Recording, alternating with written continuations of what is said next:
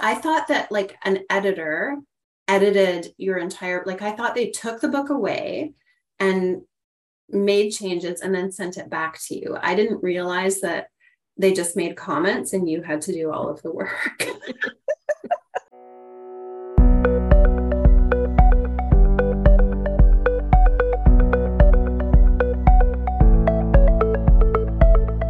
Welcome to What Were You Thinking? Podcast that goes beyond the pages of the books we love. I'm your host, Dana Goldstein, and I invite you to join me as we ask authors to share the story behind their stories.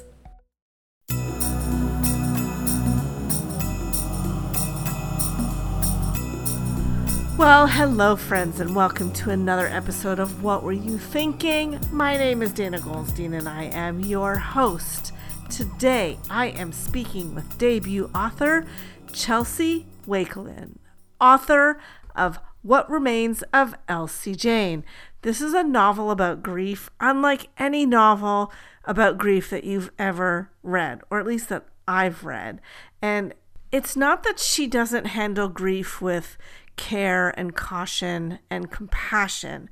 It's that Elsie Jane goes off the deep end in her grief, doesn't give a shit about what other people think, and just kind of spirals into a very mm, colorful way of dealing with her grief. I don't want to give away too much because the book is a delight to read and discover with every page that you turn.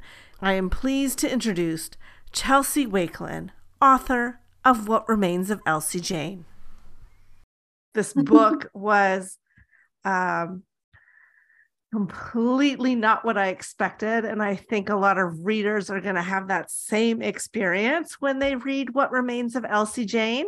So I could go on and tell people what it's about, but you'll do it more better justice than I will. So why don't you tell people what the book is about and then we'll go from there yeah so the book uh, but i'm curious also what your expectation was versus your experience so i have to follow up with you on that um, i will tell you yes.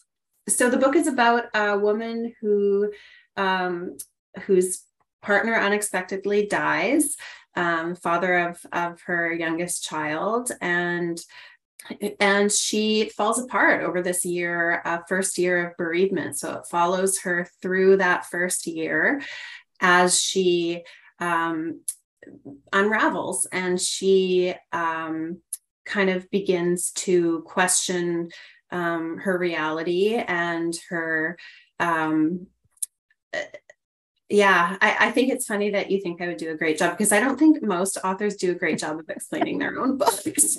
I should have a really good elevator pitch down by now but but i really don't um, you know i could just read the flap copy but you know i, I like to I yeah like to no, so, so i mean what is it what it's about is grief. It's about it's a grief story. It's about how um, this this tragic event um, precipitates this journey through um, through a, a unusual um, trajectory of grief of um, beginning to beginning with you know just trying to fight that loneliness of suddenly being single and being a single mother and then moving into more of a an existential um, crisis of of you know believing kind of that line between magical thinking and delusion and, and where is that? And i think um, grief can be a very delusional state anyway. You wanted to know like how i experienced the book. Well i knew it was about grief um, I tend not to read back copy because I like to be surprised. And this surprised me. Like all I knew was that uh, Sam had died and Elsie Jane was dealing with her grief. And that's all I knew. So imagine I'm turning these pages. I'm like, this is not like your normal book about grief. This is, I found myself laughing out loud at, at several pieces. And that was very liberating and i i i truly felt like oh yeah this is how grief really can be for some people so and i know that you drew on your own experience Yeah, um, yes, I did. In in the sense that kind of putting putting the character in the same conditions that I was in and letting her um, explore in her own way and, and maybe a different way than I did. Um, but definitely reflecting the emotional truth of of what I experienced. Okay, so just a quick aside Chelsea was able to draw on her own experience with grief as she wrote What Remains of Elsie Jane, because in 2015, her own fiance passed away unexpectedly from drug poisoning. Did you kind of go off the deep end that way? No, okay. I I didn't and I I couldn't because I had little kids. So um I I, I felt like I was, but I didn't um, fall apart in the same way that that the character does. And so that was for in terms of liberation, that was my way of liberating those feelings um, was to to let um, Elsie do the things that I wanted to do and thought of doing and and fantasized about doing. Um, yeah. Yes, she has. She grieves without inhibition. Yeah. Yes um, and not necessarily in a way that is you know um, appreciated by by by you know or expected in the sense that like i think i think there's so much um, for young moms and parents in general there's so much um, pressure to to be a good anyway regardless of a, a, a horrible shattering life event happening. And um and so i really wanted to like interrogate that in the setting of grief because when like when you're grieving without a village or a community that kind of surrounds you and you're very isolated which is that's how we live now for most people there are all of these societal expectations around you know being this kind of pious um you know selfless non um, not seeking pleasure or or affirmation of your sexuality or your um, feeling like you want to feel desired to feel vital again um, to feel like you're alive. And and i think i think that to me was was so that was such a a defining part of the, my own experience was feeling like, oh my God, um, is this the end for me? Is this the end of my life? Uh, is this the, am I just supposed to be this selfless mother and caregiver and just work and take care of kids until I die? Is that it for me? Yeah, the answer is no. it, it is no. Yeah, and I, I I admire Elsie Jane for being unapologetic in the way that she needs to grieve.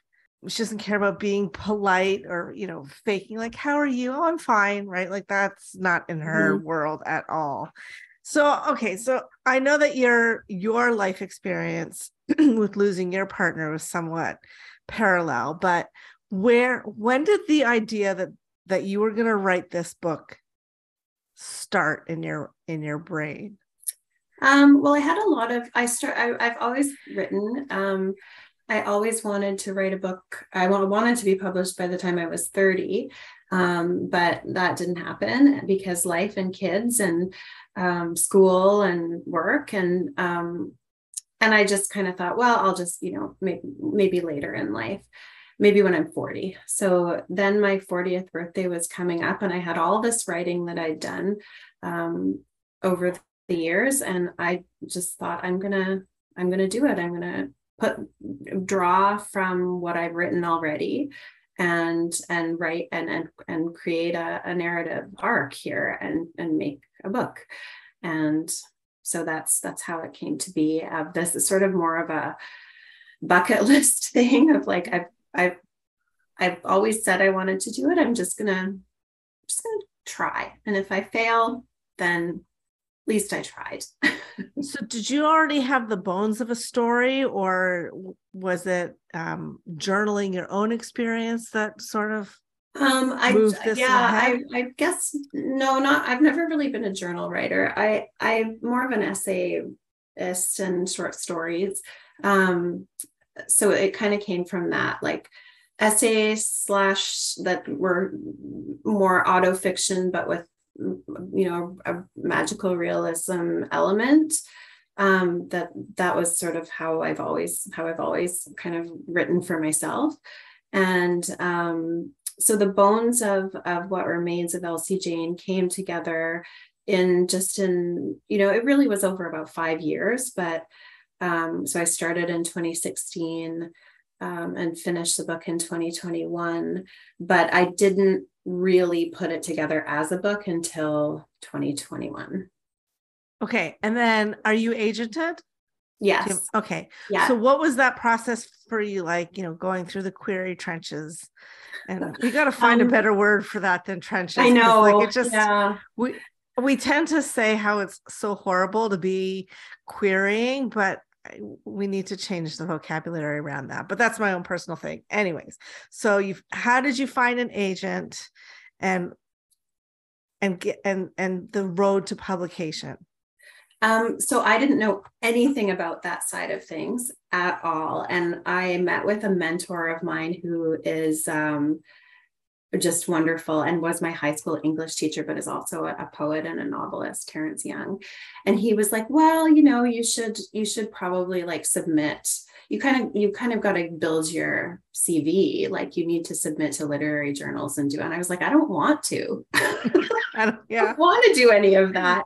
I know that that like I love literary journals and I read them all the time, but I um it's i just didn't i didn't feel like it. So i didn't want to do that. I didn't want to take that like i didn't want to take that path. I never did my mfa i took undergrad courses in creative writing but didn't didn't major in it or anything. And um, so I I just was like I don't want to do that. And then I started really seriously researching well what like how do books get published and and what is the path? And so I and it, it's not a it's not easily accessible. Like it is a, a, very different industry than than i'm used to. Like i work in healthcare so mm-hmm. totally different and different world. And um yeah so i figured out okay so there's there you need an agent. So i guess and you need to query and you just write query letters and you need to you know so i sub- subscribe to publishers um, marketplace and started researching like what do these like what agent might like this or what agencies like would be a good fit? So i made my lists and then i looked at manuscript wish list got a, tw- a query tracker account and ca- that's how i tracked everything. And i started querying in march of 2021 and i signed with erin on april 20th of 2021. So it was, wow. I was not in the trenches for very long. And I know that that is only because of right place. The manuscript happened to land on the right desk at the right time. And it was, it was purely um, an accident that that happened because I had, um, got an auto rejection from uh, from that agency, the Jennifer DeChiara agency, um, from another agent, just an auto, like not for me, but one of, you know, that they have this sort of, you know, one or two lines that they send to everybody the same thing.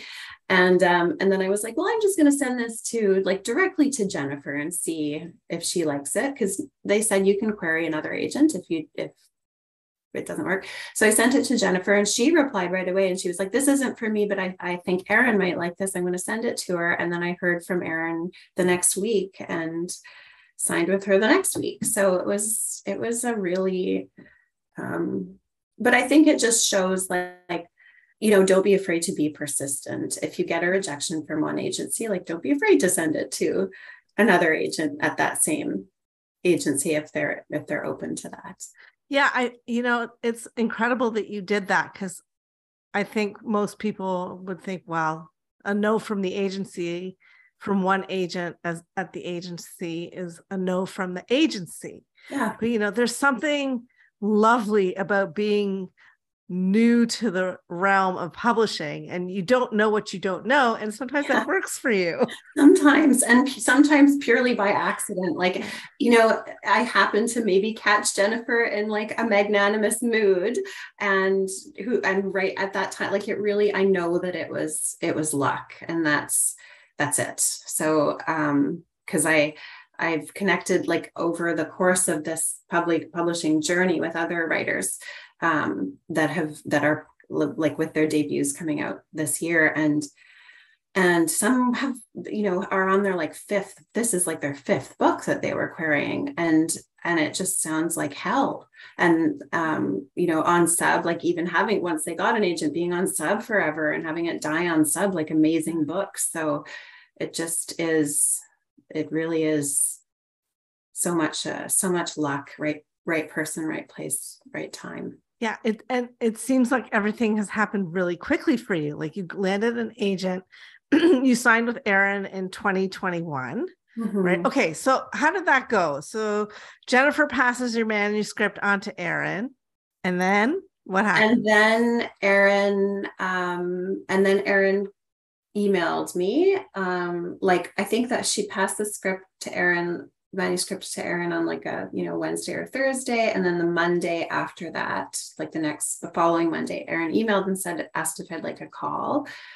We talked and she made the offer and she said like go and research and I can give you you know my other other people that I that have signed with me like my other clients I can give you their info if you want to like research me or figure out if I'd be a good fit and I just had such a great feeling immediately um, from just it, you know, you can just, it was a great fit. I just knew that immediately we connected and we have the same like interests. We like the same music. We're, we like the same books. Like it's, it would just, I just knew it was a fit. We're around the same age. It was a great, it was just a great fit immediately and, and great rapport. Um, and I had um, fulls out with a bunch of others and and I was like I'll just I'll just cancel them and I'm going to sign with you. And I, I decided like the next day after our phone call.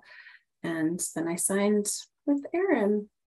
It's interesting that you made that decision rather than go to the other agents who requested fulls and said, Hey, I have a potential offer for representation. Why did you choose I, to just say, I'm withdrawing?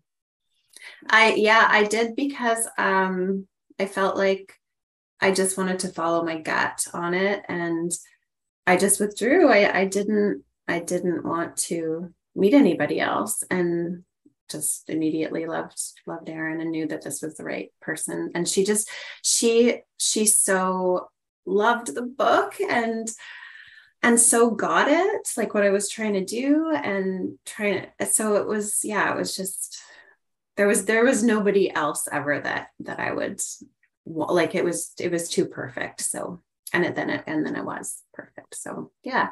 And then we did a round of, of developmental edits together um, and because erin my agent is like a really she's a she's an amazing um, editor as well. Like she has her master's in children's literature so she's like she's a great editor. And so we did a round of developmental edits round of copy edits and then went on sub like within three weeks of me signing. So it was really quick oh, I guess it was mid to end of May when I first went on sub. And it was over the summer. So that's a really bad time to be on sub because mm-hmm. everybody's away. But then another sort of like great coincidence happened where Erin met with, like, as a meet and greet with um, Dundurn um, around Rare, Rare Machines, their new imprint. And I'm not sure how that happened, but uh, whether she reached out to them, I think she might have reached out to them to just be like, what's this new imprint all about, this new literary imprint. And and so she met with Russell Smith, um, who is the acquiring editor uh, for Rare Machines. And they were just talking and doing like a meet and greet and he was explaining about you know what is rare machines and what they're looking for. And Erin was like well i have this book on sub right now. Do you want to see it? Um, and he said yes. And then he liked it and he made an offer when you first got that email from Erin saying, Do you want to have a call? Who was the first person you told? Uh, my kids. How old are your kids? Um, my kids now are eight and 16. Okay. Um, then 2021, yeah, they were they were 14 and six, and they didn't care. Typical. We, every author has the same experience. Our children are completely uninterested in these fantastic stories we put in the world. I don't get it. So yeah, actually, my daughter, my daughter loves the book, and so she was, she was pretty excited. She didn't really understand what it meant. Like she was just like, oh, that's good.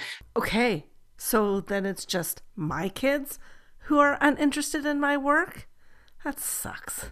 But my sister, who has been, you know, who is my best friend, she was sort of she was the first adult that I told, and she was very excited. And yeah, my my parents are deceased, so I couldn't tell them, but mm. I really wanted to. Hmm. What was the most surprising thing about this whole process for you? Well, uh, the most surprising thing was that I I thought and assumed that when I thought that like an editor edited your entire like I thought they took the book away and made changes and then sent it back to you. I didn't realize that they just made comments and you had to do all of the work. I was like, you know, when you read like the books that you love, I, I don't know. I read sometimes I read like my comfort books over and over again. And and um that was just like what I pictured in my mind. Like an editor is somebody who who makes the book the book and and then then gives it back to the author and you're like it's done hooray nope that's not how it works that is not how it works nope. um, so that was definitely very surprising um, but in a good way because i was like oh okay so i actually still get to um, make decisions and do the rewrites and it's not yeah. But the but the also the really cool thing about getting to work with someone like russell who is a novelist as well and is such a wonderful um, coach is that you know he he drew out a lot from me um, and really made the book what it is. Um, the, the ending um, used to be very ambiguous Mm. And he he kind of made me forced me to dig deeper. How'd that feel?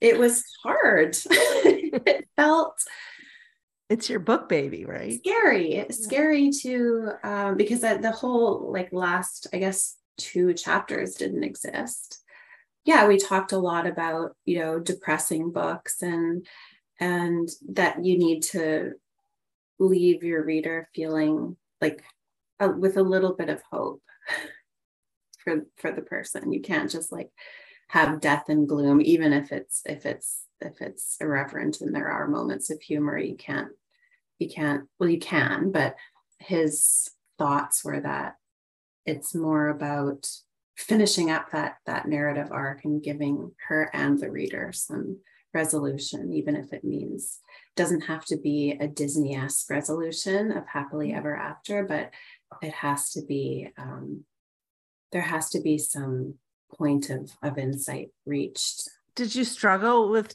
figuring out how to add those last two chapters or where what the new direction for the ending was going to be?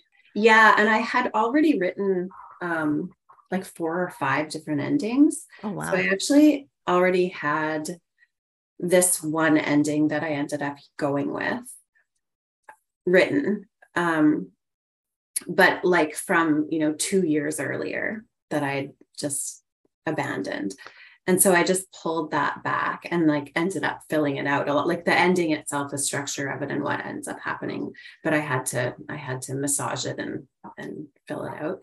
It ended up being where he was like, Yeah, I like that. Let's go with that. At any time while you were writing What Remains of Elsie Jane, did you think about writing memoir instead of fiction? No, because um, Elsie is is a has a different a different set of values and beliefs and outlook than than me. I wanted the distance from the character. Um, I wanted to and also I wanted to have um, like I wanted to explore those elements of, of magical realism, um, which I didn't, I mean, have in real life. so, right. I, um, I, I, should, I should think. Unfortunately, I have to know. So, okay, uh, we're you're we're obviously referencing the Craigslist. Was it Craigslist ad? Yeah, yeah. That Elsie puts out looking for a wizard who can send her back in time. essentially. Yeah. Yeah. So where where did where did that idea come from? Well, I actually did really post that because I had um I was structuring the book in my mind for for years and years and um so I started to think about that part of it in like 2016 and that's when I posted that Craigslist ad. And then I just kind of forgot about it. And like I had this correspondence sitting on a Word document for a long time and then remembered it and was like, I'm gonna, I think that I was out on a run actually. And I was like, oh my God, that Craigslist ad, I've got to use that as I, and it all came together for me. So I was right. thinking like, okay, this has got to be the like a central, um, a central plot point here and um, but the the person who actually responded to the ad his, his, there's only one response that's real from the real ad that i posted but that ad like it, as it appears in the book is exactly what i put on craigslist in 2016 just like kind of for fun and to see what kind of weirdos i could connect with and and um, it was just play. But the one that ended up in the book from um, Ion um, slash Paul. Yeah. That one is is word for word from from the res- original response. I tracked him down only like a year ago on Facebook. The guy and I how because uh, how he, he signed off um, Ethan E Y T H N Mm. And on his, on the ad, he was like, you know, he was like, I am a, you know, certified wizard with these many hours of credentials. Like, this is very serious. You need to. And he, um, so I was like E Y T H N I. So I went back through my emails, found that that was that was the name that he actually used, and I just put it into Facebook because it was an unusual spelling of Ethan, mm-hmm. and um, and this Ethan popped up that lived in Victoria, and I sent him a message on Facebook and I was like, This is, I, I know you don't know me. This is a really weird question, but did you happen to respond um, five years ago to an email on Craigslist or to a Craigslist ad asking for a space time wizard? And he was like, I can't remember doing that, but it sounds like something I do. Hang on, let me let me check. Makes you wonder how many he answers if he can't remember that he answered an ad like that. yeah, so he did go back and check, and yes, it was him. And um, yeah, he's a, an amazing writer too. And he and I have become friends. Um, so as in, and then he gave permission for for me to use that, us to use that in the book. What was the most challenging part of getting to your debut novel? Working full time and parenting for sure. And how do you, when do you do your writing? At night, um, late at night and early, early, early in the morning. And sometimes I would take, you know, days off work and and just have a writing day when the kids are in school.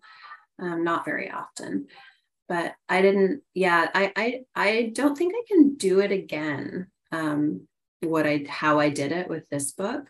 I, I wrote feverishly and I wrote, would write, be writing until, you know, staying up all night and writing until, mm. you know, three, four in the morning.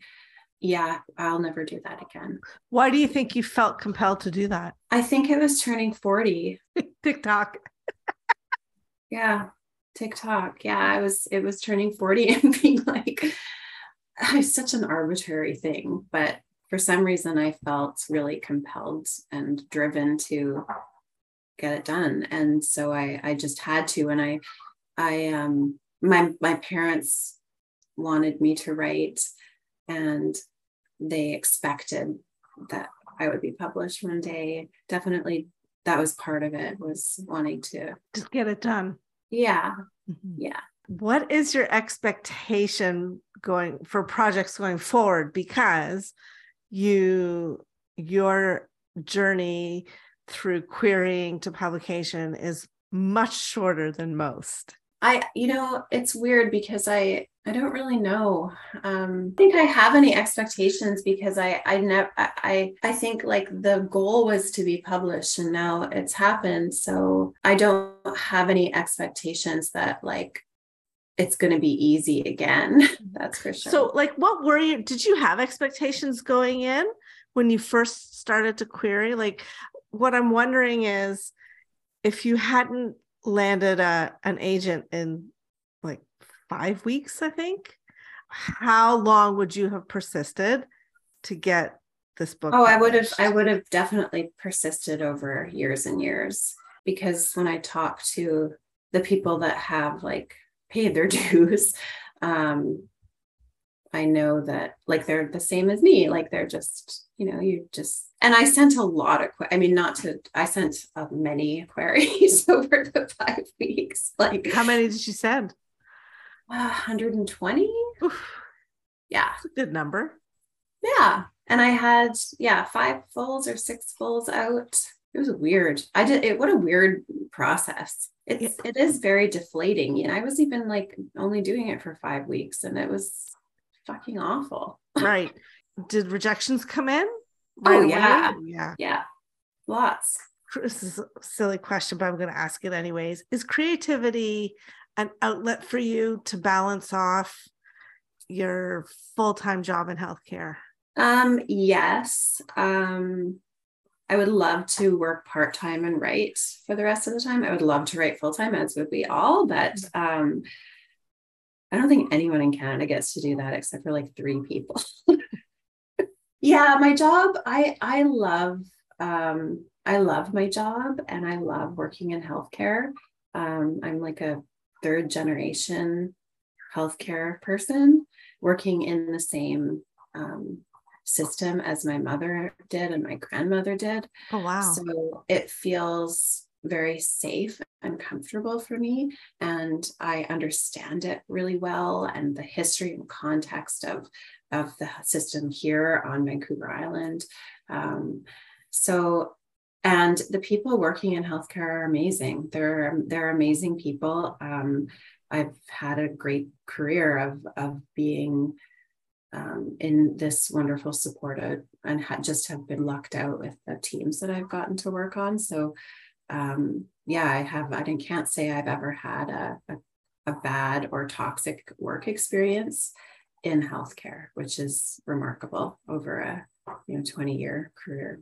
Can we talk about your music? Because sure. I, I I may have uncovered some things. I may have uncovered a song called Billy.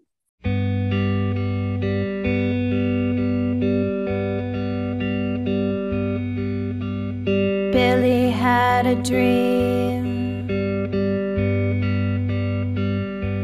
was a very good dream.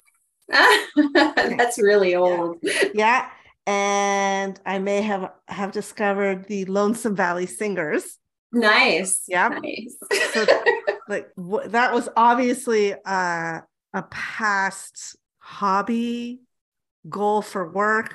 I guess it was more of a it was it was pretty central to my life so it, but i guess it was a hobby i mean I never expected to make money from music. Um, my first husband was a musician, is a, is a musician, and plays and never has never stopped playing. I wouldn't have stopped playing, but my um, one of my kids has um, sensory issues and hates the sound of guitar. So I cannot play um, without really disturbing him. So that's sad. But one day I will start playing again. And I still write songs and do it for myself. And I, I realized I really hated performing. I didn't like doing live shows. I like perf- I like being in a band and doing backup stuff, but I really hated doing being the um, like doing my own shows. I didn't enjoy it. I didn't like the audience. I felt hostile towards them. I was yikes. Like, I was like, I just was like, stop looking at me. You know? Yeah. Yeah. So I didn't, I was like, this is not my thing. I, I love recording though. So the recording part is fun. more like writing where it's done in privately private yeah what are you working on now for for book wise? For, yeah for writing.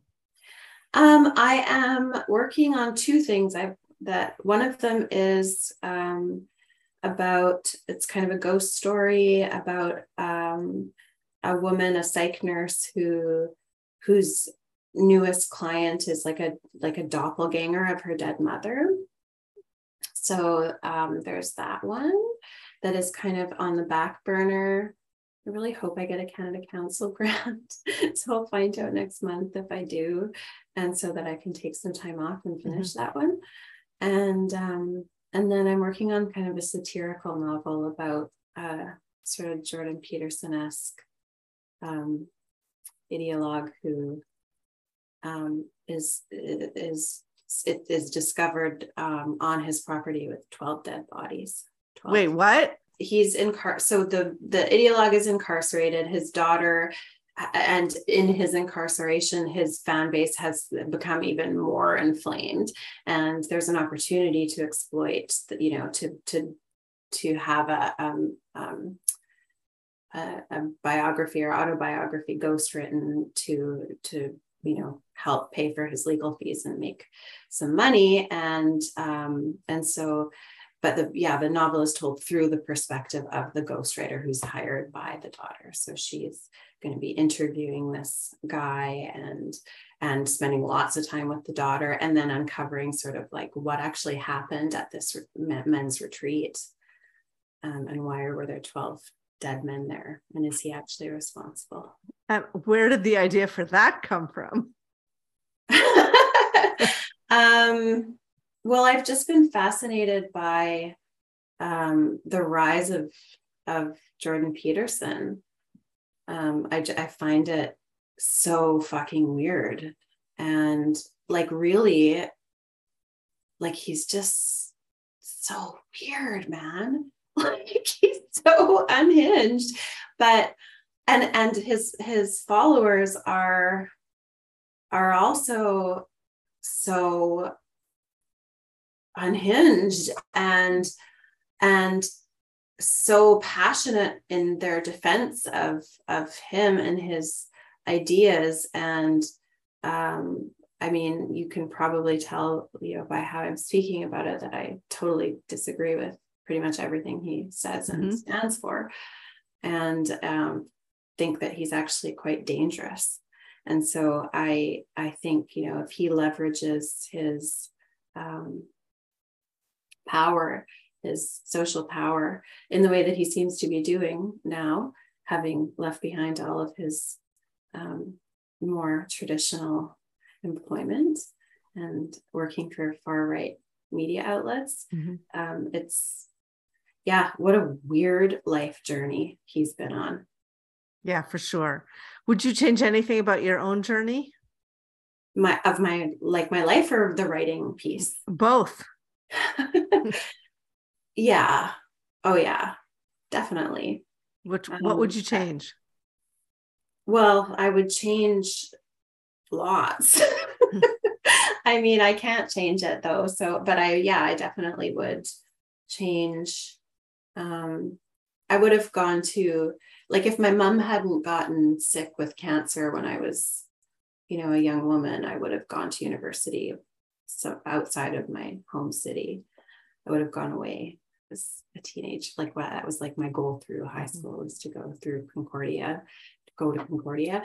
And I didn't do that. I and I my life took a totally different path that that really was um was because of my parents and their illnesses like my mom had cancer when i was when i was a young woman like young adult and then my dad did and so i i was very i was in a caregiving role. I was a young mom too. I was 24 when my daughter was born so not super young but young by today's standards. I was the only um, one in my chronological peer group that had a baby. So so i was very much in that caregiving um, role through my 20s with my parents and my my kids so um so yeah i would definitely change that i wish my 20s had been more carefree and that i had gotten to explore um you know a more traditional pathway to publication not that i mm-hmm. think i would have been published earlier maybe wouldn't have but but that i had you know those connections too like so many people that meet in writing classes and schools and have those friendships that last through through their careers. Yeah. Very very envious of that. And uh, and of course i would have changed that my partner died. Absolutely. Yeah. i wish i didn't have i wish i could have written a book about a different experience. I definitely would have. Um, but i don't know. Lots of first novels are are autobiographical. So, to some degree yes.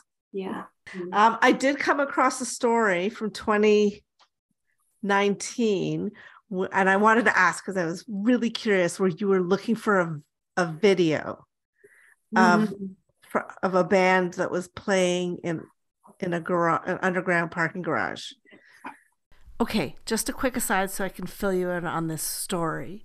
So one night in 2011, Chelsea and her fiance Chris were walking back to their car in an underground parking lot in Saanich, and there was a band there that was performing George Michael's Careless Whispers, and they were filming the cover of this song. And Chelsea remembers that the two of them, her and Chris, were dancing as the band played and was hoping that perhaps there was some footage of that that she could pass on to their children and to hold close to her heart as a memory of that relationship. Did you um, ever get video?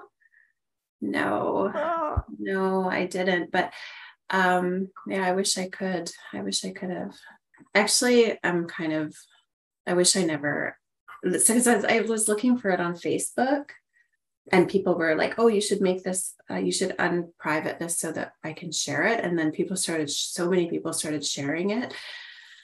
And then some reporter um, like DM'd me on Facebook and was like, hey, can I talk to you like to do a story?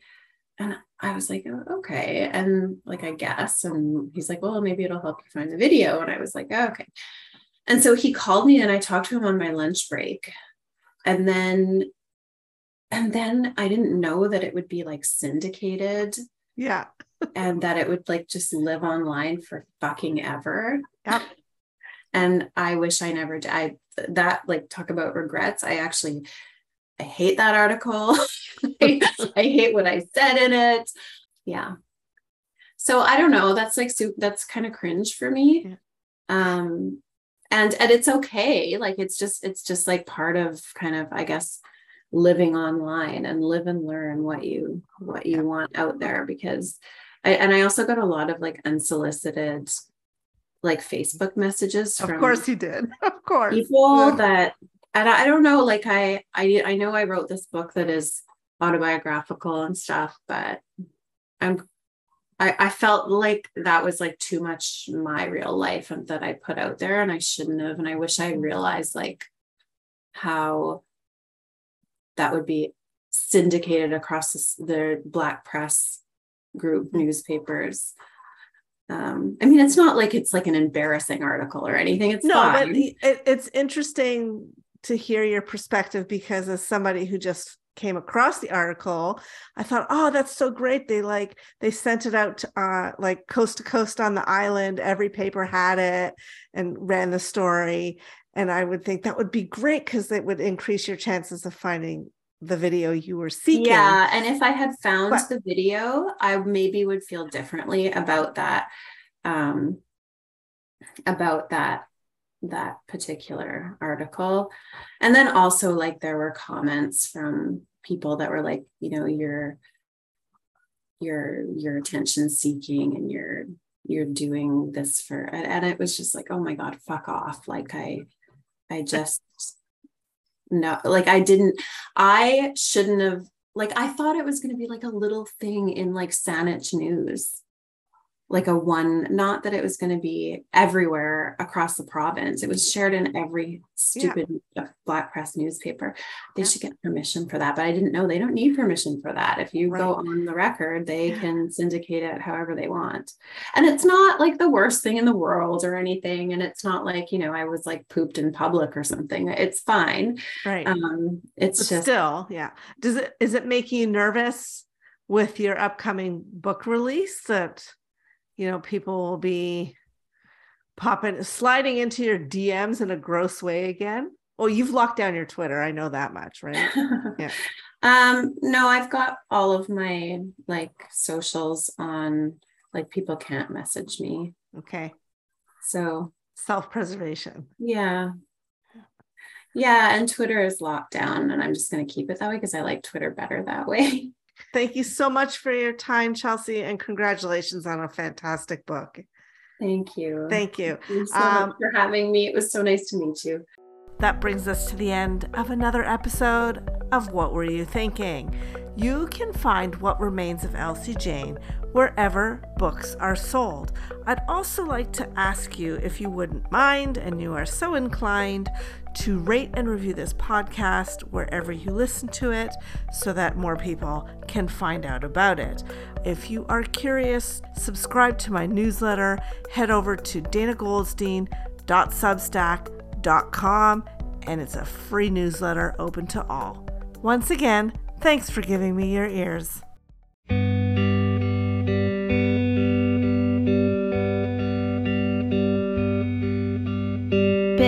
Had a dream. It was a very good dream.